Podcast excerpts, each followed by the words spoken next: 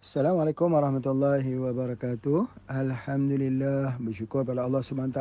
Apa khabar tuan-puan, bapa ibu di mana juga berada? Salam daripada Pak Haji daripada kampung Yan Desa Cahaya di Yan Kedah di kaki Gunung Jerai. Masya Allah ya.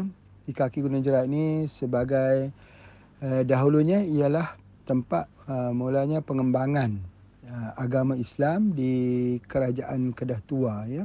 Iaitu yang dibawa oleh Syekh Abdullah Al-Humairi Al-Yamani. masya-Allah ya. Apa yang kita nak uh, ceritakan pada kuliah hari ini iaitu menyambung daripada kuliah semalam. Iaitu makanan yang dimakan oleh ibu itulah makanan yang akan sampai kepada anak. Jadi mudah-mudahan anak itu sihat dengan makanan yang dimakan sihat oleh makanan ibu. Ibu seharus memilih makanan yang sihat. Dan salah satunya iaitu asam folat ataupun asid folik dipanggil. Maka kebanyakannya kalau kita pergi ke berjumpa dengan bidan-bidan dan perawatan untuk anak-anak uh, ibu yang hamil, maka disuruh mengambil asid folik di mana nak dapatkan asid folik yang terbaik dapat daripada spirulina.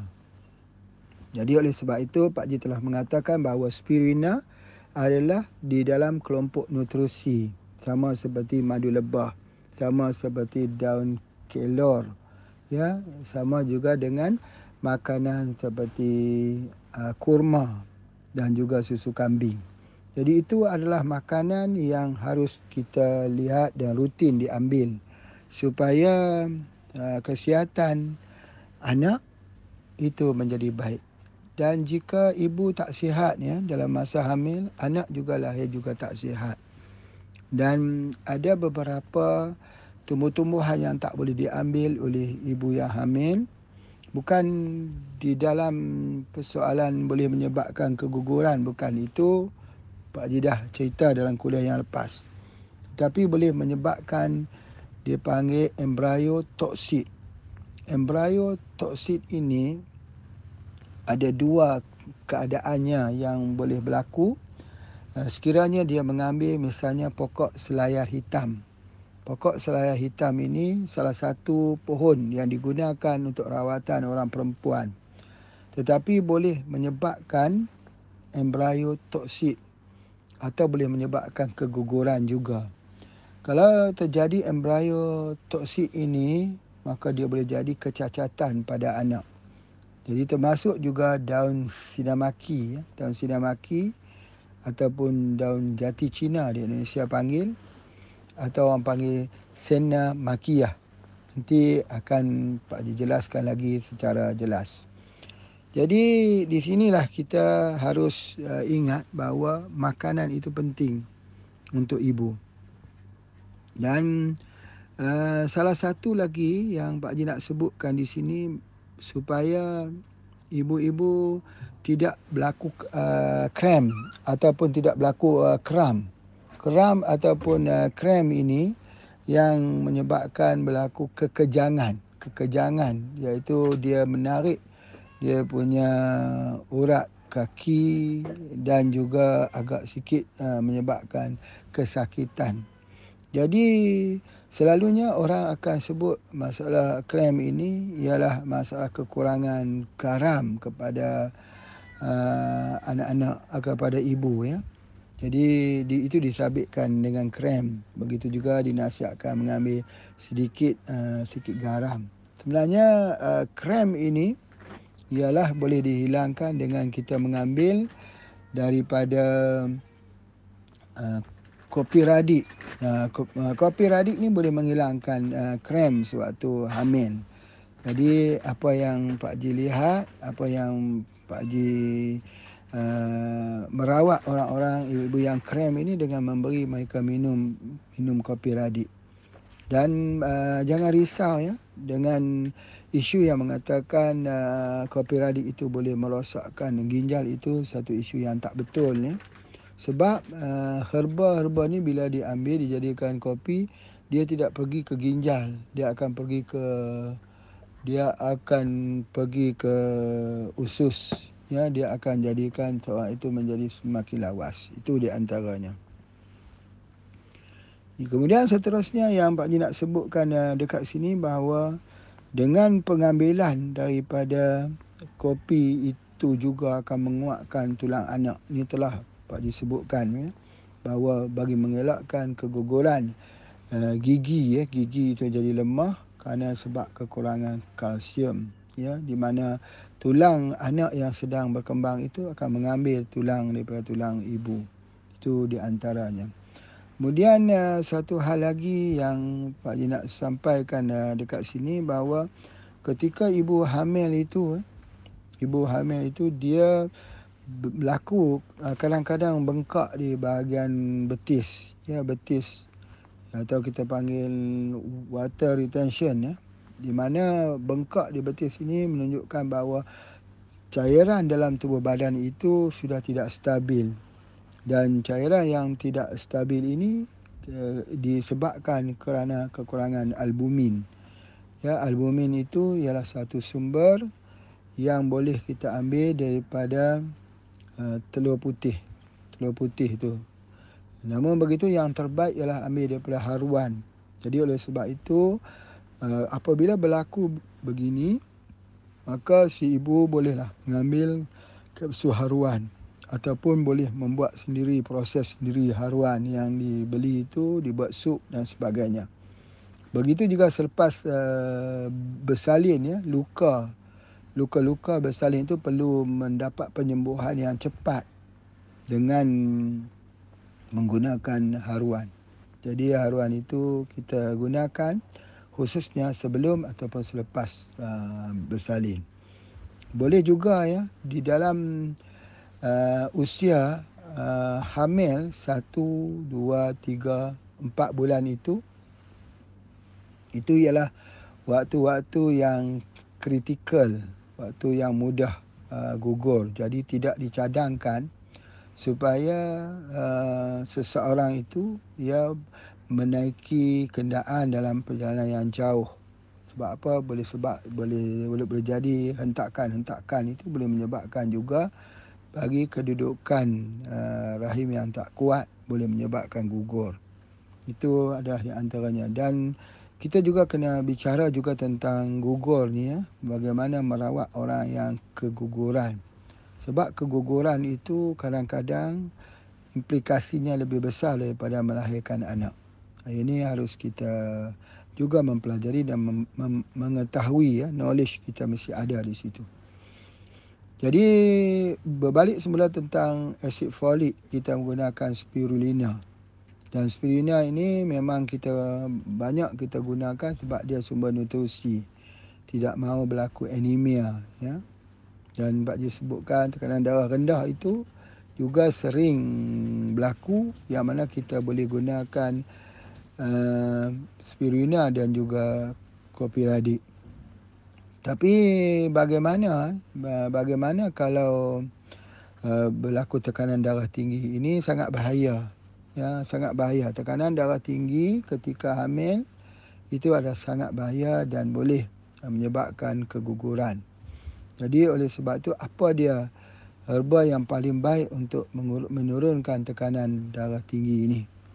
Salah satunya ialah asam gelugur. Asam gelugur ya. Jadi asam gelugur ini kita gunakan dengan hanya merendam saja. Merendam kerana di dalam asam gelugur itu ada hidroksi citric acid. Namun begitu Pak Haji lebih uh, suka dan lebih selamat kalau kita berikan rozel kepada ibu-ibu yang ada tekanan darah tinggi. Rozel itu mengandungi vitamin C. Rozel itu tidak mempunyai kesan-kesan keracunan kalau diambil oleh ibu yang hamil. Malah akan mencerdikkan lagi anak.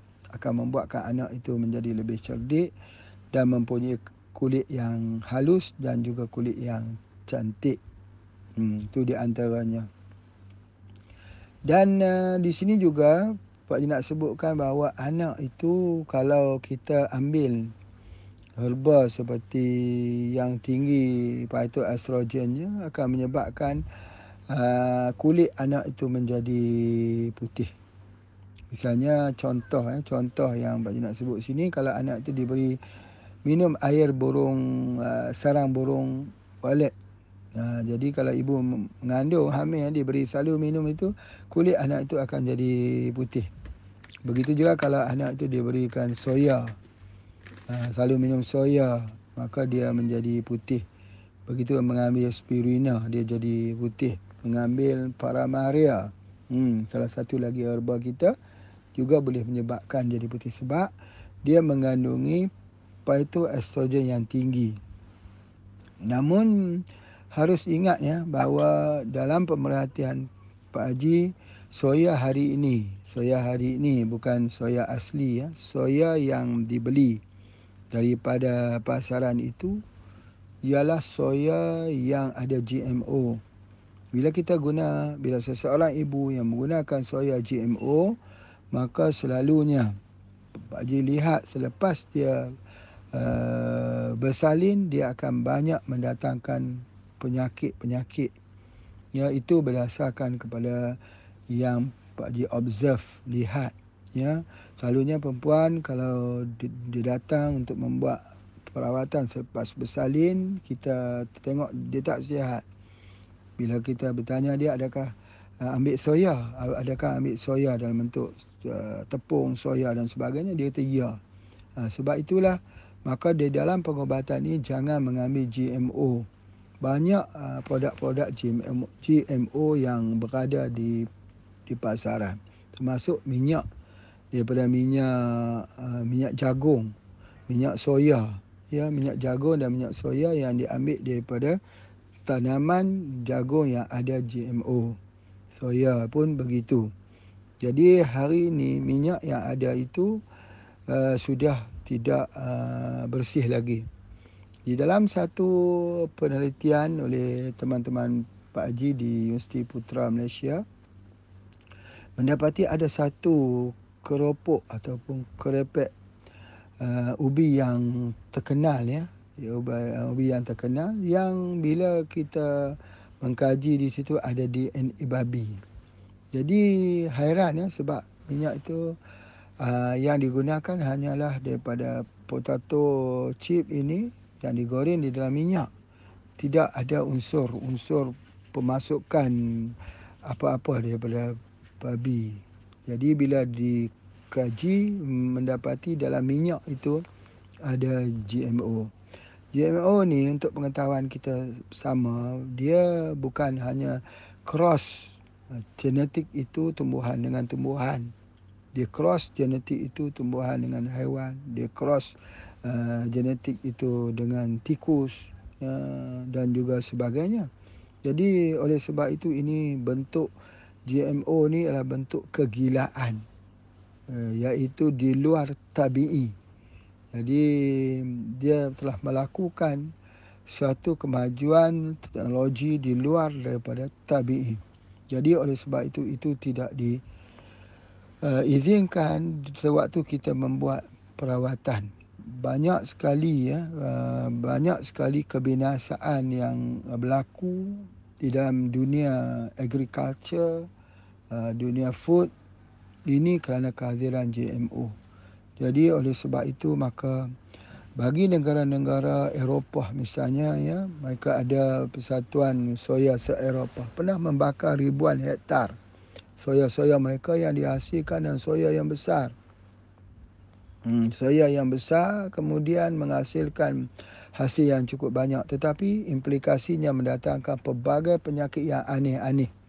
Sebab GMO ini telah mengubah DNA manusia supaya DNA manusia itu menjadi rosak dan supaya DNA manusia itu uh, apa akan terkena dengan pelbagai jenis penyakit penyakit yang yang yang pelik-pelik.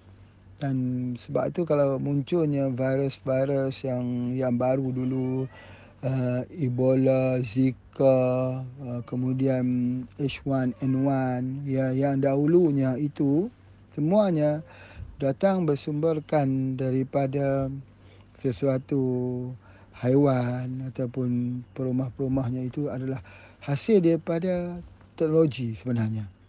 Dan bila sampai sekarang ni COVID-19 dan kita tengok varian Delta, varian Beta ini dia adalah semua adalah mutasi-mutasi yang dihasilkan daripada sumbernya yang awal daripada virus yang telah rosak ini. Jadi oleh sebab itu uh, maka untuk mengembalikan semula sebagai contoh ya Pak nak bagikan dia punya uh, satu contoh uh, beras hitam. Beras hitam yang ditanam di atas uh, bukit yang ditanam secara secara organik. Ada seorang uh, lelaki itu mendapati isterinya itu kena breast cancer. Hmm, dia kena uh, breast cancer dan stage 4, stage yang terakhir. Jadi oleh kerana dia tidak tahu lagi apa yang dia nak berikan, dia membelikan membeli beras hitam yang ditanam di bukit sebagai hadiah terakhir dia sebagai seorang suami. Jadi itulah dia beri minum, dia beri makan beras setiap hari. Tetapi endingnya isterinya itu sihat. Ha, supaya dengan pengambilan daripada makanan yang bersifat alami ini, yang organik ini dia mengembalikan semula kestabilan daripada kimia yang ada dalam tubuh badan. Jadi oleh sebab tu selalunya kalau kita jumpa ahli-ahli herba dia kata apa beritahu kepada aku apa yang kamu makan nanti aku akan beritahu penyakit kamu. Ha, jadi oleh sebab itu kita adalah apa yang kita makan. Jadi begitu juga dengan ibu-ibu yang hamil ni ya ketika di, mengambil makanan yang terkumpul di dalamnya misalnya ayam kita kata ayam. Ayam yang banyak vaksin akan membuatkan anaknya itu sistem imunitinya akan lemah. Sebab apa? Sebab vaksin yang ada dalam ayam itu lah yang menjadikan tubuh badan seorang anak itu menjadi lemah. Jadi oleh sebab itu ada muncul macam alergi gatal-gatal selepas mengambil uh, ayam dan sebagainya. Jadi begitu juga dengan lembu, dengan sapi ya yang terkenal dengan sapi gila, penyakit sapi gila. Di mana penyakit-penyakit ini semuanya itu ada dalam DNA uh, lembu tersebut. Hmm, di mana dalam susu biasanya ataupun dalam daging himpunan lemak yang ada di dalam haiwan itu. Jadi oleh sebab itu kalau kita mengambil daging import ya, daging import kalau kita kata di dekat Malaysia ni kebanyakannya daging import itu diambil pada India, Australia misalnya. Nah, jadi kita tidak tahu apa yang diberikan. Dan sekarang ni orang menggunakan teknologi hormon untuk membesarkan haiwan. Ya, teknologi hormon ini menguntungkan kata-kata besar di dalam bisnes daging tetapi dia merosakkan orang. Dan begitu juga dalam industri ayam. Bila cerita tentang industri ayam ni, uh, jadi yang tidak vaksin ini, ayam ini ialah HPA. Kita, uh, frozen food Pak Haji. Sebab apa? Sebab kita tidak mahu jual racun kepada ahli-ahli kita. Kita tengok ya, kesedaran ini harus muncul. Sama seperti mana Um, petani-petani di Jepun dulu menanam padi-padi organik. Mereka menanam bukan makan nak makan, nak bagi kepada tentera-tentera Jepun dalam perang dunia yang kedua. Kesedaran ini begitu tinggi. Mereka fikir supaya tentera jadi kuat supaya Jepun boleh uh, menang, uh, boleh menguatkan jajahannya di dalam perang dunia yang kedua. Jadi kita hari ini makanan kita semua sudah terkontaminasi. Jadi oleh sebab itu maka HPA cuba membawa semula idea pertanian hidayah. Pertanian yang mengikut daripada sunatullah. Jadi itulah yang kita perkenalkan insya-Allah. Alhamdulillah uh, kita sambung lagi ya uh, tentang ibu yang hamil ini. Jadi seterusnya ya apabila ibu itu melahirkan anak ya dalam kelahiran-kelahiran yang awal itu satu yang perlu kita tahu ialah kebanyakannya akan terjadinya gangguan fikiran ataupun tekanan ya ataupun dipanggil baby blues ya. Jadi keadaan ini uh, kalau di Malaysia dipanggil uh, orang itu kena penyakit meroyan ya. Meroyan. Meroyan ni berartinya gangguan fikiran. Apatah lagi kalau orang itu gugur. Kalau gugur itu pun uh, selalunya ya. Selalunya kerana rahim itu kosong. Itu kosong menyebabkan uh, timbul uh, orang kata fikiran-fikiran yang yang aneh-aneh. Uh, kadang-kadang boleh sampai kepada sakit jiwa. Ini juga ada yang berlaku begitu dan kalau tak dirawat betul, dia boleh mengakibatkan seorang perempuan itu akan menghadapi permasalahan ya.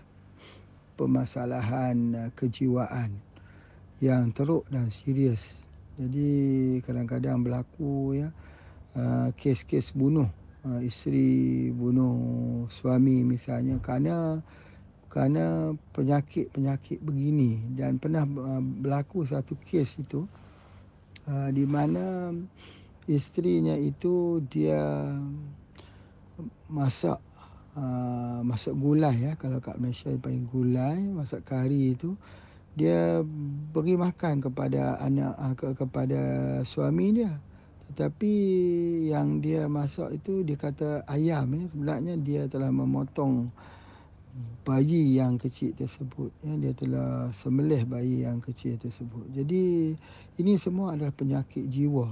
Penyakit-penyakit jiwa hasil daripada uh, ketidakseimbangan hormon ya sewaktu dalam hamil. Jadi dalam hamil ini hati seorang perempuan ialah dengan letihnya, dengan susah sarak membawa uh, kandungannya itu.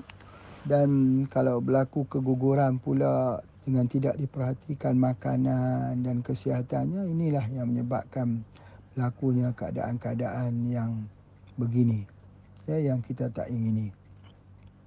Jadi oleh sebab itu maka ibu yang selepas bersalin tidak boleh sejuk. Dia harus ambil makanan-makanan yang memanaskan.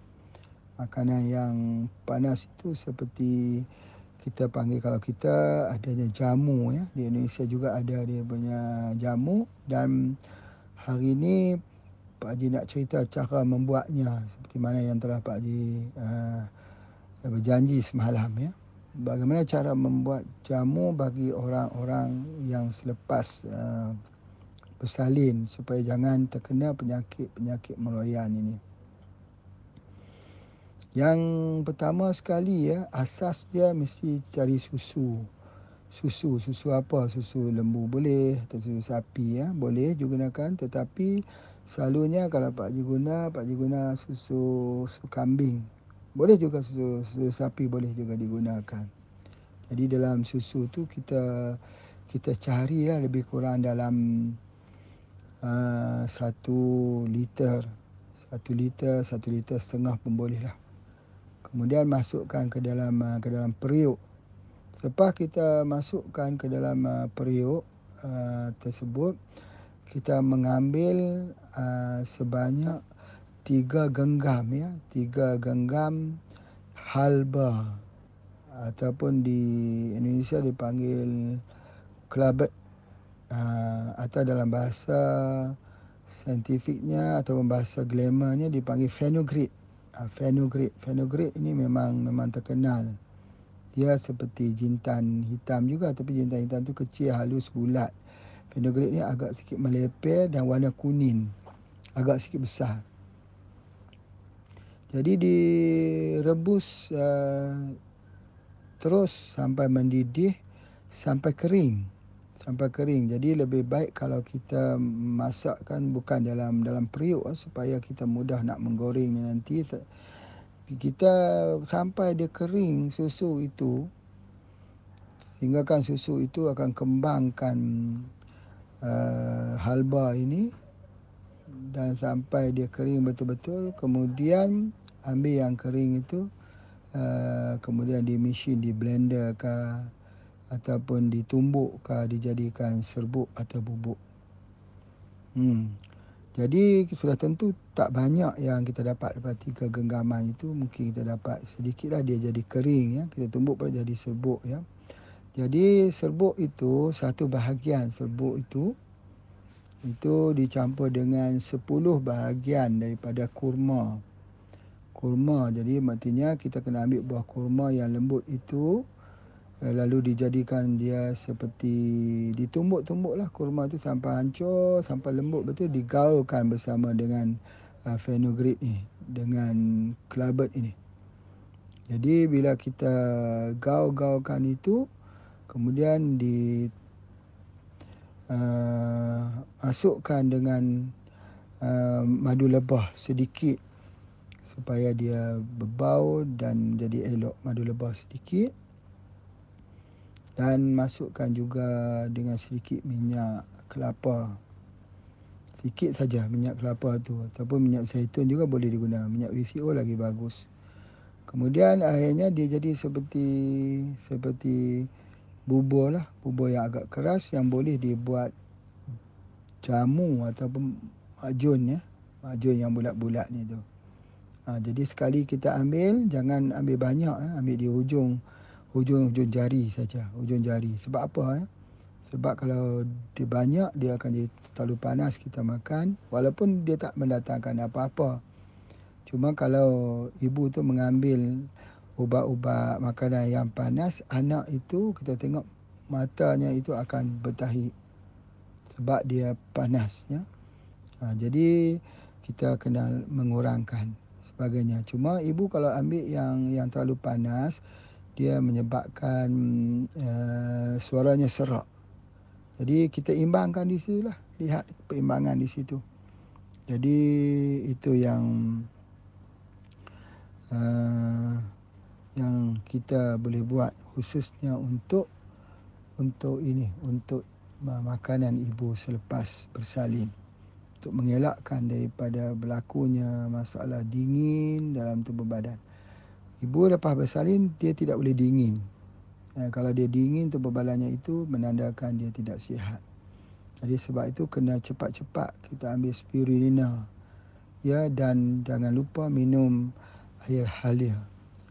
Air halia itu boleh uh, kita ambil air halia itu dengan kita rebus. Halia itu rebus dia. Kemudian uh, kita boleh buang air yang pertama itu buang dulu air yang pertama.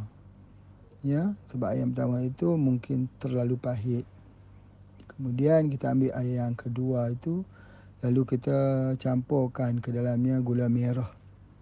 Dan biar dia sejuk dan minum sedikit-sedikit lah. Ini sangat baik khususnya. Tapi kalau air pertama boleh minum, ya silakan. Biasanya air pertama tu terlalu pahit, air yang kedua tu dah boleh. Ataupun air yang ketiga tidak jadi permasalahan ya sebab kita perlukan konsentrate daripada herba itu tidak tidak terlalu kental.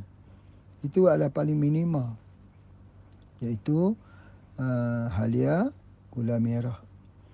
Uh, atau kalau di Indonesia ada temulawak itu sangat baik. Itu digunakan. Jadi uh, dengan pengambilan itu ibu tidak akan jadi dingin bila tak jadi dingin dia akan jadi sihat lah.